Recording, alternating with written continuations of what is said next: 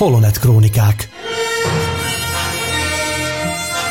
A Csillagok háborúja művészete Facebook csoport, valamint a Tisza Rádió Plus közös tényfeltáró, oknyomozó és kibeszélő műsora.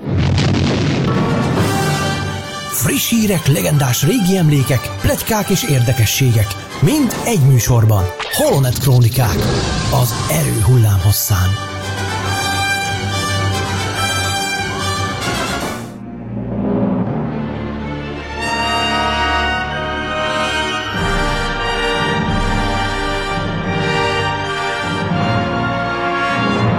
Nagy szeretettel köszöntünk mindenkit, kedves hallgatók, ez a Holonet Krónikák hatodik adása. Horváth Ede vagyok, a Tisza Rádió Plusztól, és itt van velem két műsorvezető társam a Csillagok háborúja művészete csoportból. Kérlek benneteket, hogy ti is röviden mutatkozzatok be. Hello, hello, üdvözöllek benneteket, én Bozsó Tamás vagyok, a csoport vezetője. Sziasztok, Varga Csongor vagyok, üdvözettel köszöntök mindenkit. Köszönjük szépen a visszajelzéseket, köszönjük szépen azt, hogy hallgatjátok az adást. Azért bátorítanánk már itt a műsor elején is, hogyha bármi kérdésetek, óhajatok, sóhajtok, panaszok, panaszotok van, azt nyugodtan írjátok oda, üzenjétek meg nekünk, és akkor megpróbálunk rájuk majd válaszolni. No de, kedves Csongor, mit hallhatunk a mai adásban?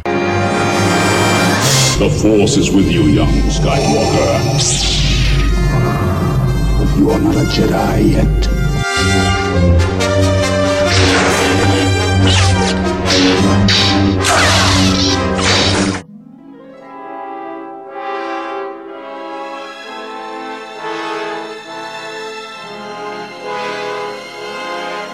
Ez a Holonet Krónikák április 27-i adása, és szokás szerint megint vissza fogunk menni az időben a műsor elején. Megnézzük, hogy ezekben a napokban, április 27-e plusz-minusz néhány nap, 30-40 évvel ezelőtt mi minden történt a Csillagok háborúja készítése során. Majd belevágunk egy igencsak hosszúnak ígérkező beszélgetésbe. A Birodalom visszavág első forgatókönyvét fogjuk elemezni hosszasan. Ez egy olyan ínyenc falat, ami, ami megérdemli, hogy kivesézzük, és szerintünk úgy gondoljuk, hogy a, többi Csillagok háborúja rajongó számára is izgalmas és érdekes olvasmányról van szó, amit szeretnénk ezúton bemutatni mindenkinek. Tehát akkor most vágjunk is bele a visszatekintésbe. 36 évvel ezelőtt, 1982. április 25-én vasárnap érkezett meg a Jedi bosszúja stábja Crescent City-be, Kaliforniába, hogy az Endoron játszódó jelenetek felvételét megkezdjék. Itt ugye tudni kell, hogy annak érdekében, hogy az emberek nem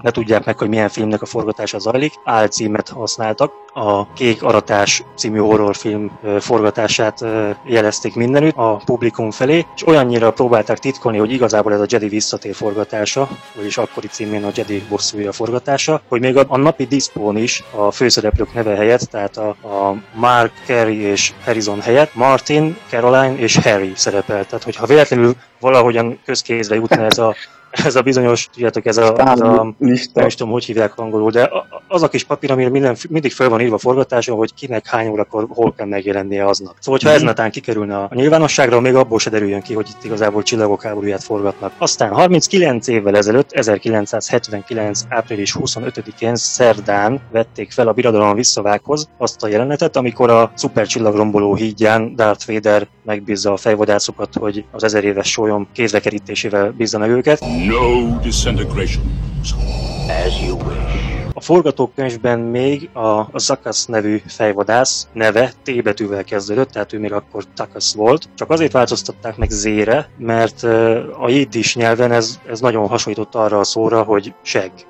És, és emiatt emiatt kellett megváltoztatni, bár a filmben nem hangzik el a neve, csak ugye azt tudjuk, hogy itt már a játékipar már akkor nagyon durván pörgött, tehát az összes szereplőről adtak el figurákat, így erről a bizonyos fejvadászról is, és hát ugye nyilván a játékfigurának a dobozán szerepelt a neve, és akkor nem lehetett Takas, ezért lett belőle Zakas. Aztán 40 évvel ezelőtt, 1978. április 20-án, illetve 22-én két nap alatt készült el Ralph McQuarrie-nak az a, az a festménye, amin a, a birodalmi kutazdroid látható, amint a havas jeges táj felett lebegve halad. Ez egy nagyon szép festmény, úgy gondolom, nem tudom, nektek így megvan a lelki szemeitek előtt ez a kép. Egy, azt gondolom, hogy ha nem is, ha nem is csillagok háborújával kapcsolatos fény, fe, festmény lenne, még úgy is borzasztó értékes volna, mert gyönyörű az a festmény. Olyan színeket alkalmazott benne McQuarrie, olyan szép, az a saját bevallási szerint egyébként egy, egy National Geographic fényképet használt fel egy alatkai tájról, és arra helyezte rá a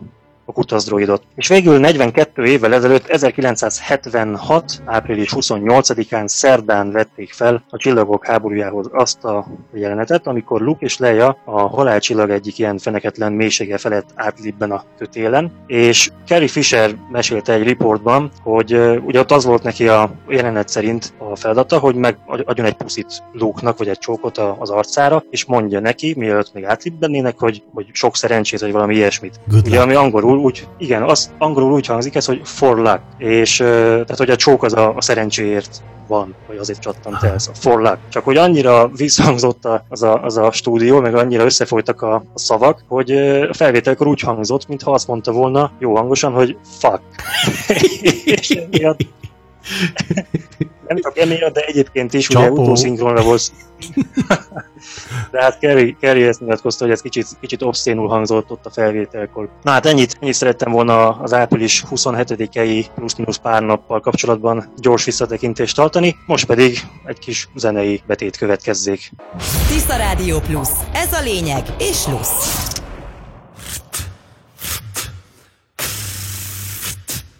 Bum,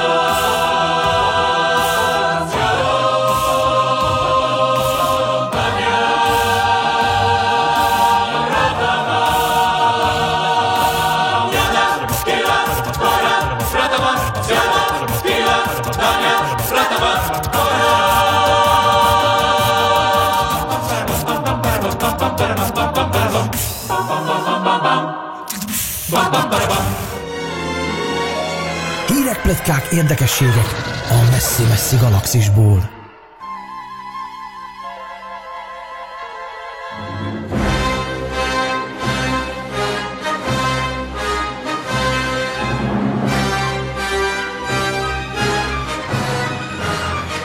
Tavaly ilyenkor, kb. egy évvel ezelőtt volt, vagy kicsit több mint egy éve, amikor Tamás felhívtad a figyelmemet arra, hogy létezik egy olyan forgatókönyv verzió a Birodalom visszavághoz, amiben Darth Vader nem Luke apja. Ezt valamikor tavaly februárban posztoltad, és bennem szöget ütött ez a gondolat, hogy akkor ezek szerint lehet, hogy mégsem igaz az a, az a közkedvelt anekdota, hogy az egész Star Wars előre ki volt találva, és hogy minden már előre meg volt a Lucas fejében, és hogy Darth Vader azért Darth Vader, mert ez a név azt sugalja, hogy Dark Father, vagyis hogy sötét apa, és hogy akkor ezek szerint elképzelhető, hogy ez mégsem egészen így volt. És ennek utána néztem, szerencsére az interneten felelhető ez a bizonyos forgatókönyv, amit Lee Brackett írt. Meg a csoportban. És meg a csoportban is, ott már megosztottad.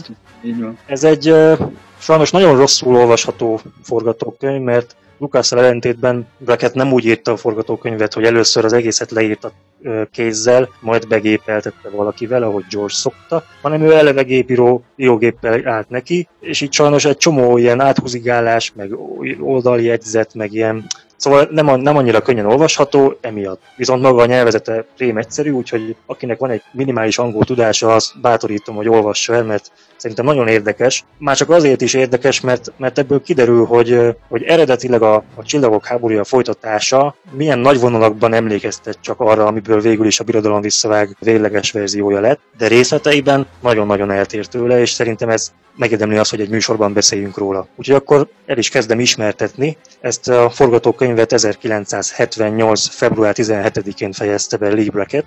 A nevével ellentétben, vagy hát nem ellentétben, de úgy hangzik, mintha férfiről lenne szó, hogy Lee, de ez, ez női név ez a Lee egyébként. Ez egy 128 oldalas írás volt, amelyet 13 ezer dollárt kapott, összehasonlításként mondom, hogy Lawrence Kasdan ugyanezért a munkáért 60 ezeret kapott egy kicsit később. És az is érdekes, hogy a, a címe nem a birodalom visszavág, hanem egyszerűen csak annyi, annyi a címe, hogy Csillagok háborúja folytatás, és kész, nincs túltárgyalva, nincs semmi különösebb alcím kitalálva. Maga a sztori egyébként nagyjából úgy kezdődik, mint a filmben is, tehát láthatjuk, hogy a jégbolygón egy idegen lény hátán lovagol Luke, aki aztán rádiókapcsolatba lép Hannal, aki szintén egy ugyanilyen lény hátán lovagol. Csak annyi a különbség, hogy itt most nincsenek birodalmi kutazdroidok, tehát nincs olyan meteorbecsapódásnak tűnő kutazdroid becsapódás sem, amit, amit Luke akar vizsgálni, hanem egyszerűen Luke csak annyival zárja a beszélgetését Hannal, hogy ott van egy nagyon szép jég, jégi képződmény, valamit is természeti, természeti csodának tűnik, és ő azt szeretnék közelebbről megnézni, és ekkor támadja meg a jéglény. Na most a jéglény is teljesen más, mint a filmbéli. Ugye a filmben a jéglény úgy néz ki, hogy egy két lábon járó, szőrös, fehér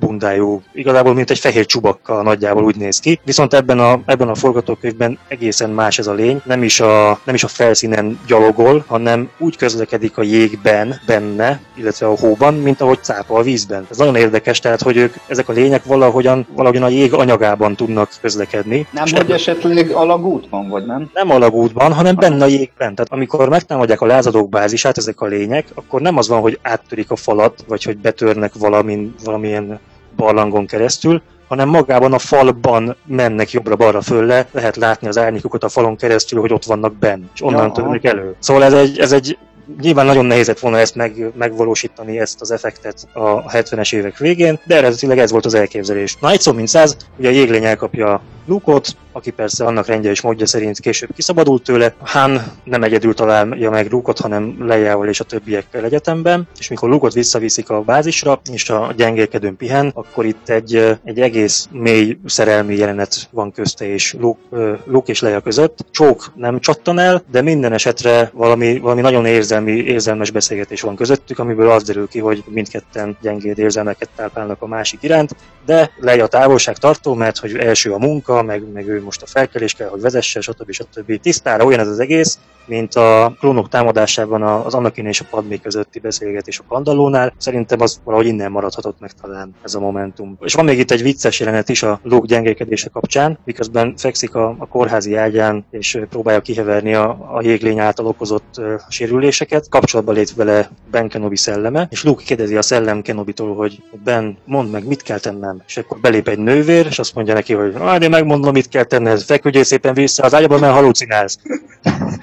Akkor közben egyébként van még egy, egy másik érdekesség is, szintén ugyanebben a helyiségben játszódik egy olyan jelenet, amikor Luke körül ugye a szerettei körülveszik, mármint a barátai, Han, Leia, Chewbacca, 3PO, Artu, és véletlenül 3PO talál a Luke fénykardjában egy kristályt, ami nagyon érdekes, mert tudjuk, hogy a Zsivány egyesben hallottunk először arról, hogy a, hogy a mármint filmben legalábbis, hogy a fénykardok kristályokat tartalmaznak, és érdekes tudni, hogy már a, már a nagyon korai vádlatokban Lucas kiberkristály kifejezést már kitalálta, amit aztán tavaly előtt használtak fel az első spin-off filmben. Szóval ez, ez itt is szerepel. Luke-nak a kardjában tehát van egy kristály, amit véletlenül 3 talál meg, és kiderül, hogy a, az a kristály valamilyen nagyon rejtett módon koordinátákat tartalmaz, de nem tudják, hogy minek a koordinátái. Erre majd később vissza fogok térni. Következő érdekesség, ami nagy különbség ebben a forgatókönyvben a végleges filmhez képest, hogy itt nagyon nagy szerepe van annak a bizonyos szereplőnek, aki még az első filmben a Javin 4 bázison puszival üdvözli Leiát. Nem tudom, emlékeztek-e egy ilyen összes hajú idősebb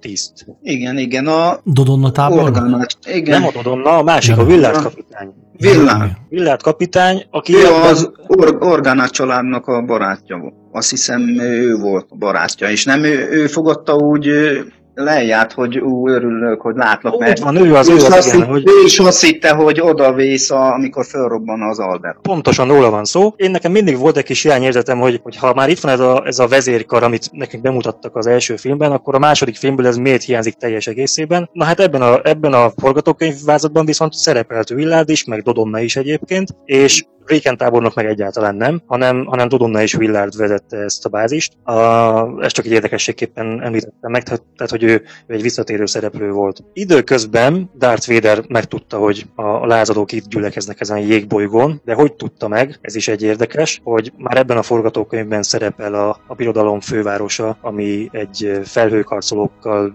benőtt egyetlen egy gigászi nagyváros, csak itt még nem úgy hívják, hogy Coruscant, hanem hogy Ton Mund. És ebben a Ton Mund nevű állomáshelyen, vagy hát itt a központban Véder valami, nem is tudom már milyen, milyen idegen lényeket faggat, akik azt állítják, hogy ők láttak gyülekezni felkelő emblémával ellátott űrhajókat az űrnek ebben és ebben a szegletében. És innentől kezdve jön az, hogy Véder elkezd nyomozni, hogy merre felé is lehetett ez pontosan, és hogy milyen bolygó van ennek a közelében, és így jutnak el a jégbolygóra. Teljesen kimarad ebből a robot, tehát a, a robotszonda, és hogy hívják a filmben, kutaszdroid. Tehát kutaszdroid egyáltalán nincsen ebben a történetben, hanem Véder Meg, valami... a, meg a bolygó is ö, még nem hát, hanem azt hiszem jégbolygón szerepel. Így van, tehát nincs, nincs neve, egyszerűen Nincs csak név.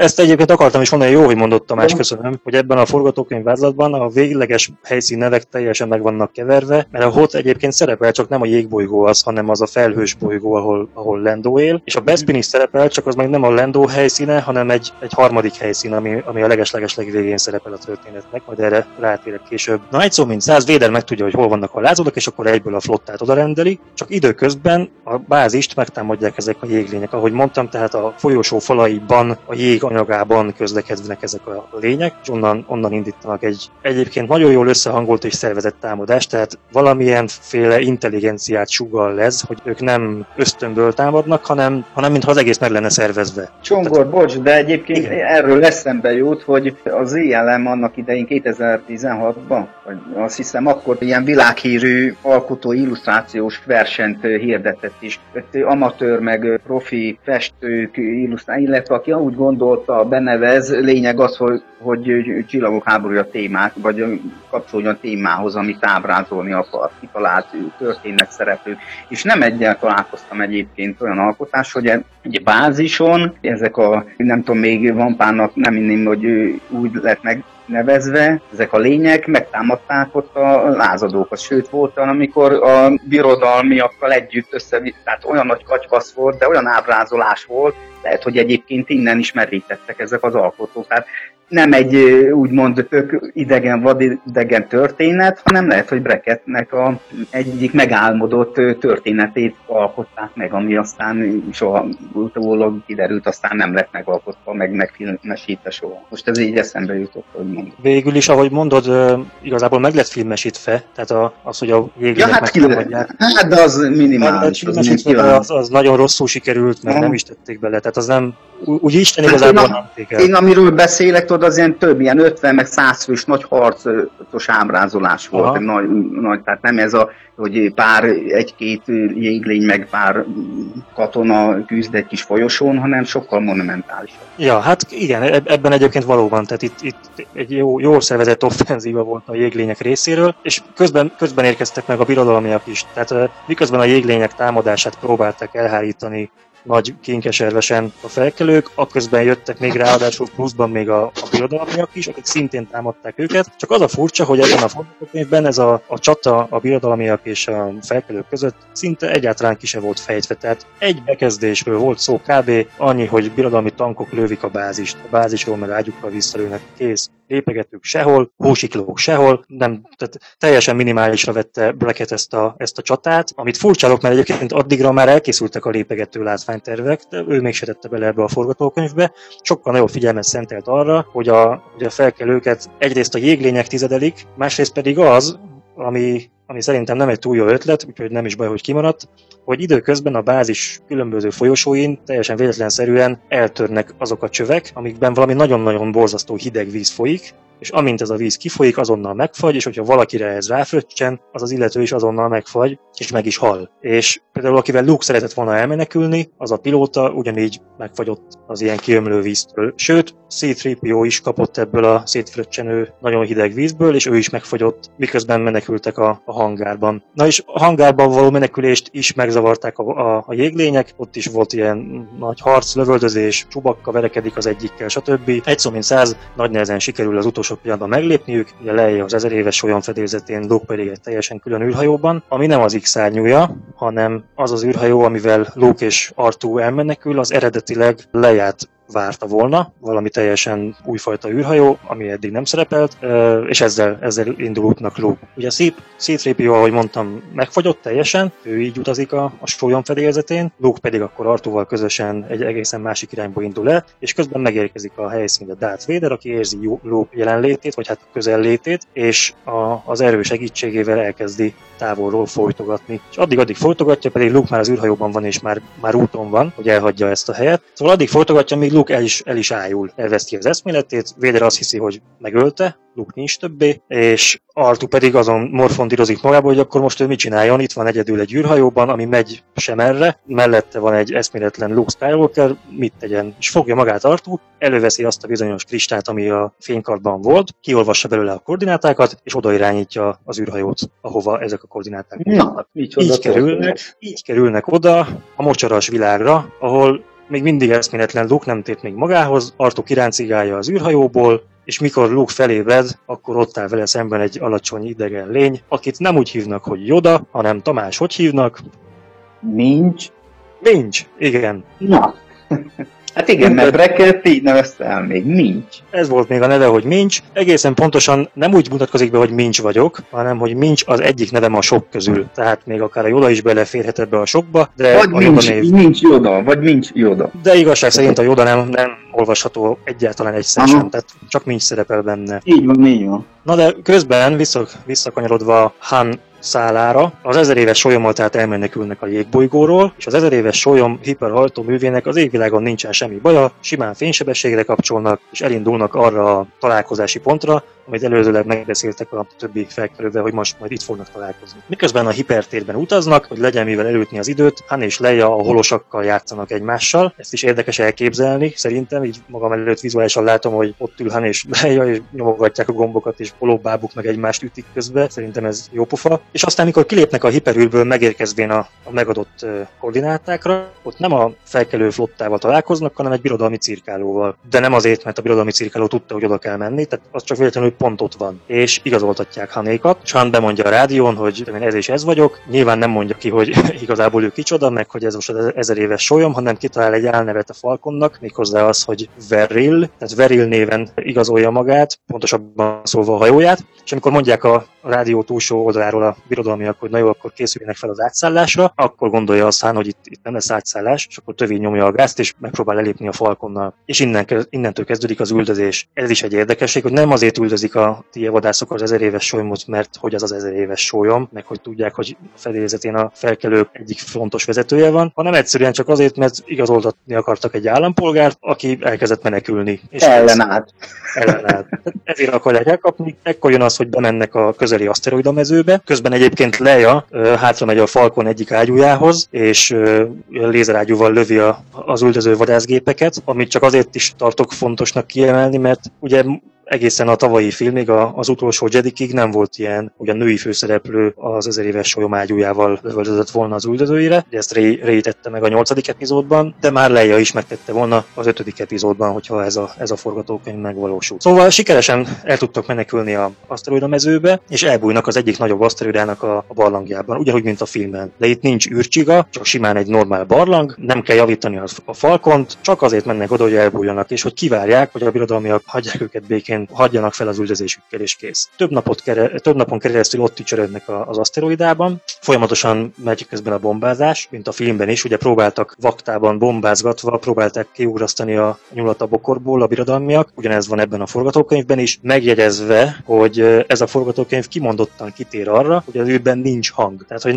nem terjed a hang az űrben, ami a csillagok háborújára nem igaz egyébként, de ez a forgatókönyv azt írja, hogy az űrben nincs hang, Hanék nem hallják a bombázást, csak érzik a rezgést rezgéseket, amikor a bomba felrobban. És akkor mondja Han, hogy addig fognak itt várni, amíg el nem telik kettő nap úgy, hogy, hogy egyáltalán nincsen bombázás. Tehát, hogy megvárják, míg abban marad a bombázás, és utána még további két napot, csak már biztos, hogy nem lesz ott a birodalmi cirkáló a közelben, és akkor el tudnak indulni tovább. De amíg ez meg nem történik, ugye ott vannak összezárva, és hát Han és Leia között akadálytalanul tud kibontakozni a románc, nem úgy, mint a filmben, ahol az első csóknál már egy robot félbeszakítja őket, hanem, hanem simán tehát tele van itt a, ez a jelenet, vagy hát ez a helyszín tele van ilyen szerelmi jelentekkel, mint egy gerlepár úgy összebújnak folyton, emiatt aztán Csubakka féltékeny lesz, mert hogy a legjobb barátja, akinek eddig ő volt az első, most már nem ő vele foglalkozik annyira. Na minden esetre eltelik a, a bombázás ideje, meg a rászánt két nap, amikor már csönd van, és akkor elindulnak a falkonnal. De hogy hova menjenek, akkor, találja, akkor találja ki Hán, hogy, hogy el kéne menni Lendóhoz. Elindulnak ugye az aszteroida mezőből kifelé, hát természetesen a, a birodalmiaknak is volt annyi eszük, hogy abba hagyják a bombázást, és várják ürelmesen, amíg előjönnek Hanék, azonnal rájuk vetődnek, megint egy kis üldözés, de mivel működik a hiperhajtómű, így úgy sikerül nekik fénysebességre kapcsolni és eltűnni onnan. Időközben... Akkor még nem volt követés hipertérben. Akkor még nem volt hipertérkövetés. Ez jó, amit mondasz egyébként, mert ugye a hipertérkövetést igaz, hogy a nyolcadik részben hallottuk úgy igazán először, de már a Zsivány egyesben szó volt róla, a sok projektkódok között. Na mindegy, ez most kicsit másik, másik történetszál. Szóval visszatérve ez az első forgatókönyvhöz, itt vált át a történet Darth Vaderre. Itt láthatjuk Darth Vader kastélyát egy ilyen lávás környezetben, tehát ilyen vulkán, vulkanikus környezetbe helyezve, amint azt ismerjük már a Zsivány egyesből. Bár konkrétan a forgatókönyv nem említ lávát, de valahogy sejthető, hogy arról lehet szó, mert úgy fogalmaz, hogy ilyen, ilyen bíbor színű vagy vörös folyam veszi körül, vagy nem is tudom. Meg hát mm-hmm. tudjuk, hogy Ralph McQuarrie már akkor az volt egy ilyen lávás környezetben helyezett kastély. Sziklás lávános volt, kopasz. Igen, tehát ez tagadhatatlanul a Zsivány egyesnek ez az ötlete, ez innen származik még az első tervekből, amik a birodalom visszavághoz készültek. Szóval itt van ebben a kastélyban Darth Vader tengeti a, az idejét, méghozzá a házi állatait eteti. Tehát Vadernek vannak házi kis kedvencei, ilyen csúnya vízköpőszerű kis groteszk lények, azoknak egy, egy tálból szórja nekik a, a tápot. Hihetetlen, hogy Darth Vader-t ilyennek képzelte el Lee tehát én nem is csodálom, hogy Lucas nem fogadta el ezt a forgatókönyvet. És ekkor jelentkezik be hozzá a, a császár, és akkor ugye beszélgetnek arról, hogy Skywalker fia, bla bla bla, meg kell ölni, stb. Ez, ez már nem tudom, ugyanaz, mint ami a filmben is volt. És akkor időközben megérkezik a Lendo bolygójára, amit nem Bespinnek hívnak, hanem Hothnak, megérkeznek Hanék. El is magyarázza Han Lejának, hogy ez a Hoth, ez a helyi nyelven azt jelenti, hogy felhő, hiszen ez egy felhőkkel borított gázos bolygó, de nem a felhővárosra mennek, hanem leszállnak a bolygónak a felszínén, egy régi romvárosba mert hogy Lando ott él, egy, egy elhagyott romvárosnak a közepén, vagy hát azt hiszik, hogy ott él, mert legutóbb még ott élt, de mostanra viszont nem találják Lendót sehol, helyette viszont a helyi idegen lények támadják meg őket tévedésből, mint hogy ez egy romváros, ide rengetegen járnak ilyen kalandorok, hogy kifosszák a, a város romjait, azt hitték, hogy Hánék is ezért jöttek, ezért támadtak meg őket, de aztán Han a ezer éves sólyom védelmében meg tudja magát védeni, és azonnal föl is szállnak. És miközben felszálltak, akkor gondolkodik Han, hogy akkor mi lehet, mi lehet Landóval? Hát Landónak itt kéne lenni ebben a városban, de nincs itt, el van hagyatva az egész környék, mi történhetett, és akkor tűnik fel a láthatáron a felhők között lebegő város. Ami Hannak is teljesen újdonság, hogy egy ilyen létezik, viszont ez nem felhővárosnak van nevezve ebben a forgatókönyvben, hanem orbitális városnak, mert ez nem egy helyben áll, hanem folyamatosan halad a bolygó körül körbe. Pályán mozog. Így van. Ráadásul az is kiderül, hogy nem csak ez az egy orbitális város van, hanem több is, de most konkrétan most ez az egy az érdekes számunkra, mert ugye ezen van Lando. Megérkeznek Landóékhoz, annak érdekében, hogy Leia úgymond védelem alatt legyen, tehát ne, ne, ne tudódjon ki a, a kiléte, hogy ő most igazából egy hercegnő és lázadó vezető, stb. Ezért Leia leját Han Lendónak álnéven mutatja be. Innentől kezdve az összes párbeszédben Lendo Eternia ereditnek szólítja Leiát, és akkor persze, úgy mint a filmben is, körbejárják a, a várost, 3 elkolbászol, pontosabban nem is elkolbászol, hanem miközben nézegetik a városnak a különböző helyszíneit, a reaktort, a tudom én, ilyen-olyan állomásokat, aközben kimennek egy szép nagy tágas placra is, ami a szabad ég alatt van, ahol gyönyörű a kilátás, stb. Viszont egy kicsikét hűvös szellő fúj, és akkor mondja le a 3 hogy, hogy hozzon neki egy plédet, mert fázik. Na és ekkor indul el 3 egymaga a, az orbitális város folyosóin, eltéved, benyit egy ajtón, ahol, ahogy már tudjuk a filmből is, szétlövik őt, mert rossz ajtón nyitott be, meglátta, hogy ott vannak már a birodalmiak. Na és itt van a következő nagy különbség, hogy miért is vannak ott a birodalmiak, hogyha egyszer Boba Fett meg a felvadászok egyáltalán nem is szerepelnek ebben a történetben, hogy kerültek ide? Úgy, hogy a bármennyire is az álnév úgy tűnt, hogy bevált, mégis elsőre fölismerte Leját Lendo, és tudta jól, hogy Leia egy keresett személy a birodalom számára, és egyszerűen felnyomta őket Védernek. Tehát Védert gyakorlatilag Lendo hívta a helyszínre, annak reményében, hogy most majd még szorosabb, illetve még jobb lesz a kapcsolat közte és a birodalom között. Úgyhogy meg is jelent ugye Véder. Körülbelül ugyanúgy találkoznak Véderrel, mint a filmben is, vagyis Lendo elhívja őket ezúttal nem reggelizni, hanem vacsorázni, és akkor belépnek az ajtón, és kiderül, hogy ott ül az asztal túlsó végénél a gonosz Darth Vader. És itt a filmben nagyjából vége is van a jelenetnek, ugye Han le, lead pár lövést a filmben, kirepül a kezéből a pisztolya, becsukódik az ajtó és snít. De nem tudjuk, hogy igazából mi is történik oda bent. Tehát én, én mindig kíváncsi voltam, hogy most oké, okay, hogy ott van egy terített asztal, ott van Darth Vader, ott van Han Solo és Leia, de aztán mi történik, mit csinálnak, leülnek, beszélgetnek, vagy... Vacsoráznak. De még az, hogy, hogy, hogy ez nekem egy, nekem egy elképzelhetetlen dolog volt, hogy ezután mi történhet. Viszont ebben a forgatókönyvben remekül le van írva, hogy valóban nekiállnak vacsorázni, de egy nagyon feszült hangulatban telik az egész, gondolhatod. Csubakka annyira feszült, hogy egyáltalán nem is nyúl hozzá a kajához. Lendo az nagyon jó étvágya, az zabál.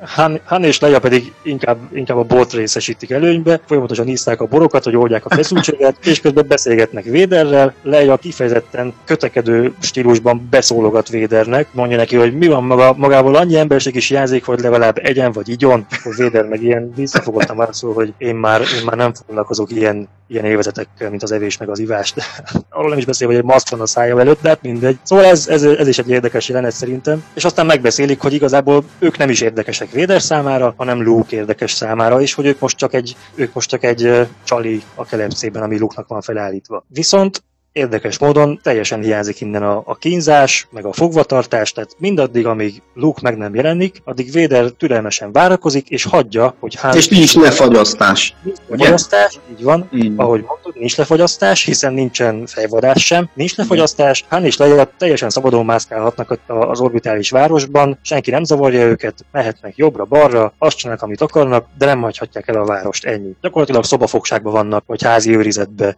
vagy nem tudom, hmm. hogy kell fogalmazni. A lényeg az, hogy Véder nem, semmilyen retorziót nem, nem vesz azért, mert éppenséggel az előző rész végén valójában Han Solo-nak köszönhetően ment tönkre a vadászgépe, meg Han Solo is közrejátszott abból, hogy a halálcsillag megsemmisült, meg azért Leia is egy körözött személy lehet szerintem, de nem foglalkozik velük. Az a lényeg, hogy türelmesen várja, amíg Luke meg nem érkezik. És akkor visszatérve Lukehoz, ugye Luke meg közben tanul, tanul Minchnél. Itt is van egy nagyon furcsa jelenet, megjelenik Obi-Wan Kenobi szelleme, és neki állnak egy barátságos fénykart párbajt vívni egymással, a Szellem Kenobi és Minch. Ami... Bemutató?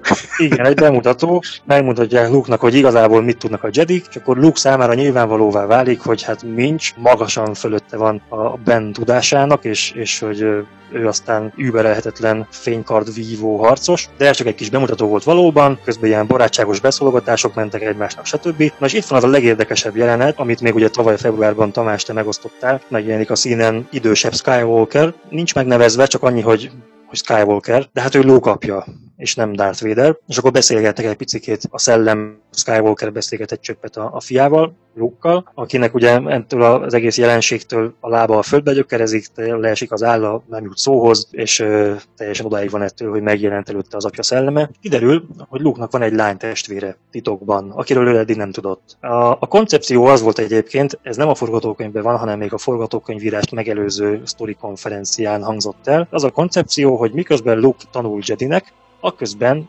ugyanabban a, az időintervallumban, a galaxis egy másik pontján az ő testvére, aki lány, szintén Jedinek tanul. És hogy majd egyszer ez a két Jedi testvér majd összefog, és majd a későbbi részben legyőzik Darth vader Ez volt akkor a koncepció, tehát nem Leia volt Luke testvére, hanem még meg is nevezi a forgatókönyvíró, hanem Nellith. Nellithnek hívják ezt a bizonyos nővért, vagy hugot, akiről Luke most szerez tudomást. Nyilván számon kéri az apjától, hogy miért nem tudok én erről, vagy, a, vagy Owen bácsi miért nem mondta el nekem, és akkor így, így elmondja, válaszolja neki az apja, hogy azért, mert direkt választottunk szét benneteket egymástól, nehogy nem tudom, az uralkodó látok találjon, vagy szóval a, a, gyerekek védelmében. Ez végül is megvalósult a Jedi visszatérben ez a párbeszéd, csak ott ugye Ben mondja ezt Luke-ról és lejáról, de már ebben a forgatókönyvben ez a jelenet szerepelt, csak más szereplőkkel. Akkor ugye végül Luke a, a többiek unszolására elhagyja a helyszínt. Nem az van, hogy, hogy Minch, illetve Yoda vissza akarja tartani, hogy fejezze be a tanulását, hanem, hanem kimondottan a Ben, illetve Minch mondják neki, hogy a barátai bajban vannak. Úgyhogy Luke akkor felszáll a űrhajóval, és elmegy ő is a, a amit később Bespinnek hívtak. Innentől kezdve nagyjából a történet hasonló a filmhez, azzal a különbséggel, hogy, hogy Han is mindvégig aktív. Ugyanúgy Lando a jó oldalra tér, segít a többieknek menekülni, közben meg Luke vív Vaderrel. A, körülbelül innentől kezdve már nagyjából hasonló a, a sztori, azzal a nagy különbséggel, hogy mind a két keze megmarad Luke-nak, nincs kézlevágás, meg, meg az még egy furcsa különbség, hogy, hogy Luke szándékosan ugrik ki a, a városból. Persze a filmben is szándékosan ugrott ki, de azért ugrott ki, mert, mert úgy volt vele, hogy nincs más kiút, veszett helyzetben volt. Viszont ebben a történetben nem volt veszett helyzetben, gyakorlatilag csak egyszerűen nagyjából kimenekült a, a, a csatából. Ott, a ott hagyta Véder. Ott hagyta Ez, igen, így van. Tehát faképnél hagyta Védert a, a párbaj kellős közepén. És ö, nem az történik, hogy, hogy véletlenül meglátják őt a menekülő ezer éves olyan fedélzetéről, és oda kanyarodnak hozzá, hanem ez is szerintem kicsit buta jelenet, hogy Luke kiugrik a város alján, és pont úgy ugrik, hogy éppen ráesik az alatta elhaladó ezer éves sólyomra, és akkor ugye beszáll, és akkor így a többiek együtt meg tudnak menekülni. Végül is minden, minden összes szereplő ugye a végén életben marad, és akkor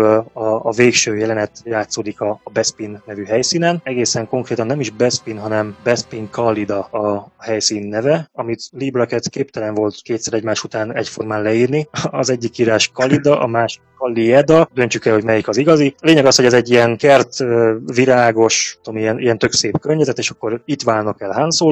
Han Solo pedig azért indul el, hogy felkeresse a nevelőapját, Owen Marakalt, akiről Tamás, te már tudod, ő egy ilyen nagyhatalmú, uh-huh. nem is tudom, szállítmányozási nagy, nagy fej, nem tudom, a, a második leghatalmasabb ember a császár után. Na most, ugye itt egyrészt az volt a legnagyobb érdekesség számomra ebben a forgatókönyvben, hogy Luke apja és Darth Vader két külön személy, ez szerintem egy remek bizonyíték arra, hogy egyáltalán nem volt előre kitalálva az egész csillagok háborúja. Meg a másik nagyon furcsaság, vagy hát érdekesség, az Lando kiléte. A, a magyar szinkronból a csillagok háborújában, illetve az, az új reményben teljesen hiányzik a, klónháború kifejezés. Mindig csak a háborút emlegetik a magyar szinkronban, viszont a, az eredeti nyelven ténylegesen klónháborúkról beszél obi is, meg, meg Luke is. Csak még ugye az nem volt kitalálva, hogy pontosan mi is ez a klónok háborúja. És Brackett kitalált ehhez egy kis háttérsztorit, méghozzá azt, hogy az Asardi família, aki Lando déd nagyapja, az Asardi família azt találta ki, hogy ők nagyon-nagyon sok gyereket akarnak, de piszkos húsokat, és ezt úgy érik el, hogy saját magukat fogják majd klónozni. Tehát a, ez a bizonyos dédpapa, meg az ő testvére, aki nővér vagy húg, nem tudom, ők klónozták magukat, és egész városokat népesítettek be a saját klónjaikkal. Tehát Lando úgy nőtt föl, hogy bárhova nézett az utcán, saját maga jött vele szembe. Tehát képzeljétek el, hogy egy egész város meg van tömve ilyen bajszos négerekkel köpényekbe. És, és, a háború, amikor kitört, nem tudni, hogy mi is ez a klónok háborúja pontosan, de még egyáltalán nem erről volt szó, hogy a klónok harcolnak az egyik oldalon a droidok ellen, ilyenről szó se volt, hanem gyakorlatilag aféle menekült státuszban van a, a Lando ebből a háborúból, alig maradt páran nagy részüket kiirtották, és, és ő a maga módján próbál, próbálja az életét egyengetni, de már teljesen egyedül érzi magát, mert csupa idegen arc veszik körül, nincsenek ott a klóntestvérei, tehát egy kicsit szomorú ez a, ez a, ez a történet, Lendo számára legalábbis mindenképp. Szóval nagyon furcsa, hogy, hogy Lendo itt még egy klón, és nem mm-hmm. is Carissian a vezetékneve, hanem Kadar. Lendo Kadar. Továbbá az is érdekesség, ugye a filmekben el, először Dukugróf volt, aki, akinek nemesi rangja volt, viszont itt már Lendónak is van, ő báró. Hogy minek a bárója, azt nem tudom, de úgy szólítják, hogy Kadarbáró, Lendó Kadarbáró. Hát azt hiszem, hogy nagyjából az érdekes különbségeket össze tudtam szedni. Igazi plusz.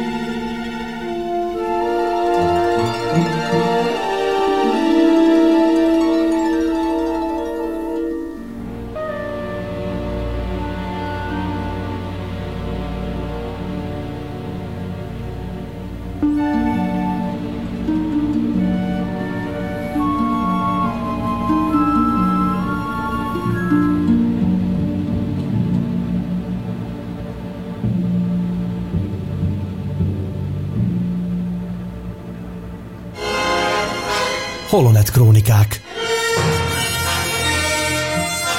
A Csillagok háborúja művészete Facebook csoport, valamint a Tisza Rádió Plus közös tényfeltáró, oknyomozó és kibeszélő műsora. Friss hírek, legendás régi emlékek, pletykák és érdekességek. Mind egy műsorban. Holonet Krónikák. Az erő hullám hosszán.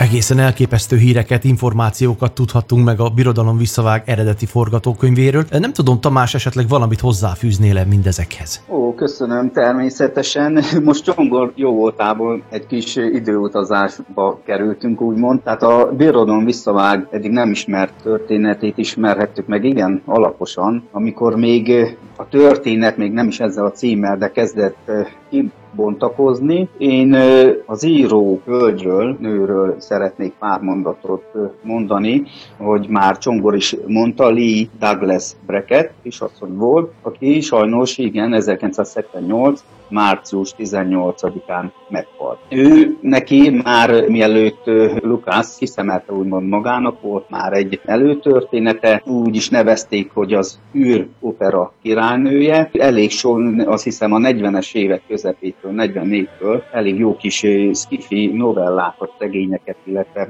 krimiket is ír, tehát Lukásznak nem véletlen volt egy ilyen bizodalma a hölgybe, mivel ezt a világot jól ismerte. De Végül is sajnos a korai halálhír megtörte ezt a folyamatot, illetve végül, hogy Csongor, te is beszéltél róla, Lukász végül elvetette Breketnek a forgatókönyvét, nem értett vele egyet, jó pár dologba, illetve nem is nagyon szerette állítólag a történetet. Viszont az nem igaz, hogy a Breket forgatókönyvi szöveges hatása később, a, amit látunk, megjelent moziba a filmben a képanyagot, nem köszön vissza. Tehát mindenki azt hiszi, hogy most jött Kázdán új forgatókönyv, új alaptörténet minden, és akkor a hölgynek a elkezdett útja ezzel vége is lett, lezárult. Nem egyébként, mert bár a történetet újra szövegezték nagyon sok módon, illetve újraírták, viszont Breket hatásait nyomon lehet követni egy párbeszédelemben, illetve egyes birodalmi témáknál. És ami nagyon érdekes, hogy a filmeknek az alapvető cselekményei ugyanazok maradtak, amit a Breket forgatókönyvében megismerhettünk. Ezek például a jeges bolygón egy csata kialakulása, megjelenik egy öreg Jedi mester bölcs szavaival, akkor például egy halálos aszteroidamező, illetve egy szerelmi háromszög, akkor a, például, ha jól emlékszem, akkor a fenséges város jelenlét a felhők között. Tehát nem lehet azt mondani, hogy Breckett forgatókönyvének a hatásai végleg abban maradtak ezzel a szomorú történettel, illetve egy új történetírás kezdetével. Ami nagyon érdekes, hogy egyébként ezt a forgatókönyvet a Lukasim archívumában is olvasható, megtalálható, illetve állítólag új mexikói egyetemnek az egyik gyűjteményében. És hát örülök ennek. A mi csoportunkban is egyébként lett töltető formátumban. 125 oldal, ha jól emlékszem, vagy 128, most így hirtelen elfelejtettem, nem jutott eszembe. Ugyanúgy szépen végig lehet lapozni, hogy Csongor, te is ezáltal feldolgoztad ezt a remek ismertetést, hogy mi magyar rajongók is lássuk azt a világot. Egyébként még a érdekes módon a visszautalásodra, a időutazásban, amit említettél, a Jedi visszatér, vagy Jedi bosszúja film kapcsán, a Fedő neves torig, hát tudjátok, a Jumai sivatagos forgatás egy kultikus helyszín lett, persze próbálták igen a, védeni a filmet, újságíróktól, rajongóktól, és bizony nem egy olyan forgatási képet osztottunk meg, illetve találtunk föl itt a, a rengeteg nagy képanyagba, archívum bázisban, mit a kutatások során megtaláltunk, hogy a kék a ratás Blue Harvest, vagy igen. valami ilyesmi, azt hiszem a Fedő cím, igen, hogy bizonyos távtagok olyan sapkába, baseball sapkába, pólóba, pulóverbe forgattak. Tehát annyira beindították ezt a filmvédelmet, amit mostanában így lehet nevezni, hogy nem adtak a véletlenre, még ruhaanyagra is nyomadtak ilyet, hogy hát teljes legyen a hatás. Viszont hát egy kitett sivatagos területen egy hatalmas nagy díszlet hiába volt körül kerítve, meg hiába volt fedő címmel ellátva, meg belépni tilos, hát ott azért rajongók megneszelték, és erről is kaptunk infót, ezt is közöltük a csoportban, ez is jó, jó a történet, hogy bizony ott vadokkal, meg homokjárókkal mindenfélével megközelítették a rajongók a forgatási helyszínt, ilyen 10-20 fős csoportokban, és képzeljétek el, hogy ott a kerítésnél nem egy olyan fotót klikáltunk, találtunk, nem onnan anyag, anyagokat, hogy bizony Mark Hamillnak, meg egy kis szereplőnek oda ki kellett menni, és hát dedikálni aláírásokat osztogatni, viszont a rajongók lelkére kötötték, nem lehetett írásbeli szóbeli megegyezés alapján, hogy ennek cserébe viszont nem szabad eljárjon a szájuk, hogy itt végül is milyen forgatást folyik. És egyébként a rajongók, ez a pár rajongó most már tudjuk a történet során, hogy állt a szavát. Tehát úgymond a, nem adták tovább másoknak. forgatás, uh-huh. így van, úgymond nyugodtan lezajlott, nem voltak, tudjátok, nagyon ilyenkor szokásos, ezt lehet újságírói, meg tévéstábok autókkal, meg helikopterrel, meg össze-vissza ott zavarni a forgatást, és ez a bizony ez a pár rajongó a szavát. Fura belegondolni, hogy eltelik néhány évtized, és ma már ott tartunk, nem tudom, hallottatok-e róla, hogy a trónok harcának három végét is leforgatják, pont azért, hogy nehogy kikerüljön az igazi sztori, hogy hogy ér véget ez a tévés eposz, ez a, sőt, hát ugye ez egy könyv sorozatból készült, de hogy ez a, ez a hype, ez az őrület, ez tulajdonképpen a, talán nem is csak a csillagok háborújával kezdődött, mert azért más rajongók, más nagy sztárok is voltak, és a, ez a fajta rajongás, ez ott él ugye az emberek szívébe. Hát gondoljatok bele, amikor itt volt Bruce Willis Magyarországon, hányan szerették volna meglesni az új Die Hard forgatása közben, vagy vagy másokat, ugye, mert manapság már nagyon sokan jönnek ide hozzánk is filmeket készíteni. Hát ennek egy pozitív példája volt Harrison Ford, amikor a szárnyas fejvadász új részét készítették, és ugye milyen jó pofa volt, megjelent itt-ott étterembe, bicikli szervizbe, stb. és akkor készültek a fényképek róla, hogy ez egy normális ember, kérem szépen lehet vele beszélni, milyen jó fej. Hát igen. Egyébként vannak, így, így mondom, vannak forgatási szempontjából vannak védett területek, tehát nagy, nagyvárosnál utakat le lehet zárni. De tényleg egy ilyen sivatagos, kitett helyszín megvédeni, Igen, akkor hát... még a, így gondolták, illetve alkuk árán meg lehetett. Meg hát, de hát tudjátok jól, hogy azóta azért rajongók is fejlődnek, új generációk vannak, és hát figyelik egyébként, hogy úristen ki hova megy. Ha George Lucas megjelen Skóciába, akkor biztos ott lesz folytatás, meg ilyesmi. Tehát ők már itt rajta vannak, Vagy drónokat, drónokat bevetettek a nyolcadik forgatás, nyolcadik részhez ugye Igen. több helyszínen is, mert lehetett a... látni ilyen lesi fotókat, vagy volt néhány srác, aki beszökött a Millennium Falcont, körbejárta, bementek, van, mászkáltak rajta, azért az mekkora élmény lehetett. Így belegondolok, most hát kirázott a ideg, felállt a szőrakaromon, tehát nekem a Falcont látni úgy életnagyságban, hát életem egyik. Ba, rajta van a bakancs listán. És egyébként higgyétek el, hogy növekszik a történetszál, hát ha jönnek így közép vannak itt is szép városok, meg hát, terület, erdők, vagy valami. Akkor viszont Majd összefogunk, ezt megígérjük? Összefogunk, és valahova hát behatolunk. Megoldjuk. No. Ninja, ninja ruhába, Jedi ruhába valahol beugrunk. Vagy nem, hát figyelj már, beöltözünk rohamosztagosnak, csak én a nagy pocakommal majd kiütök, ott, én inkább valami Jedinek öltözök be inkább, vagy valami gamorra jönnek, vagy nem tudom. Jaj.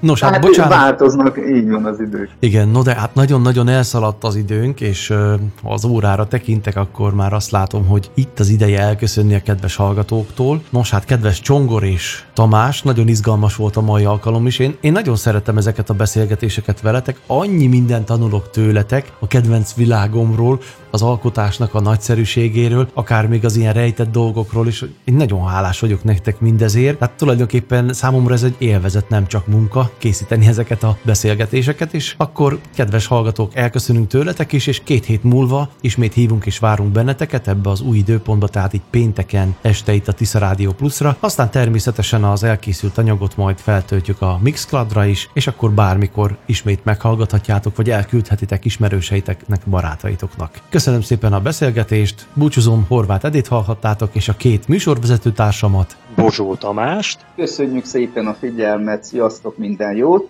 és Varga Csongor. Én is köszönöm a figyelmet, sziasztok. Holonet Krónikák A Csillagok háborúja művészete Facebook csoport, valamint a Tisza Rádió Plus közös tényfeltáró, oknyomozó és kibeszélő műsora. Friss hírek, legendás régi emlékek, pletykák és érdekességek. Mind egy műsorban. Holonet Krónikák. Az erő hullámhosszán.